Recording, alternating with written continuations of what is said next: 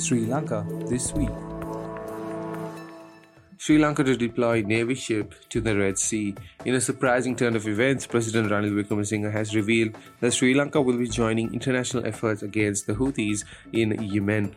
Addressing the recent hikes in commodity prices, the president linked to the increase to the ongoing conflicts, like the Houthis' missile attacks in the Red Sea, to counter potential further increase of essential goods. A navy ship has been sent for security purposes.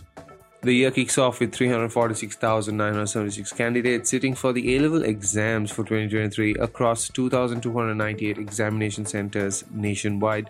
While there are challenges posed by recent heavy rains and natural disasters, the Department of Examinations has implemented special measures to ensure inclusivity and accessibility for all students. Project Yukthiya continues to shine. 1,038 individuals have been apprehended during the ongoing Operation Yukthiya. The divisive attack on drug trafficking has yielded positively, with a substantial amount of drugs being seized. Trade unions launched a three day protest against the electricity bill that seeks to restructure the state owned CEB. The primary concern being protested was that the bill would divide the CEB into six separate entities.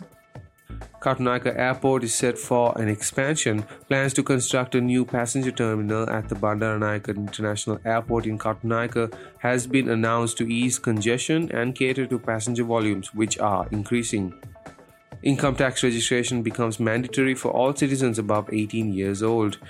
While registration is mandatory for all above 18, not all registered individuals will, however, be liable to pay taxes. The announcement made by the Presidential Media Division clarified that only those earning more than 100,000 rupees per month will be subject to income tax.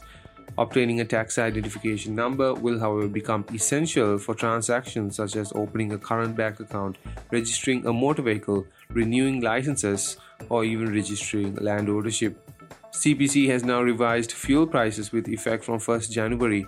Petrol 92 octane is now 366 while 95 has increased to 464. Auto diesel is up by 29 to 358 rupees while super diesel is up by 41 to 475 rupees.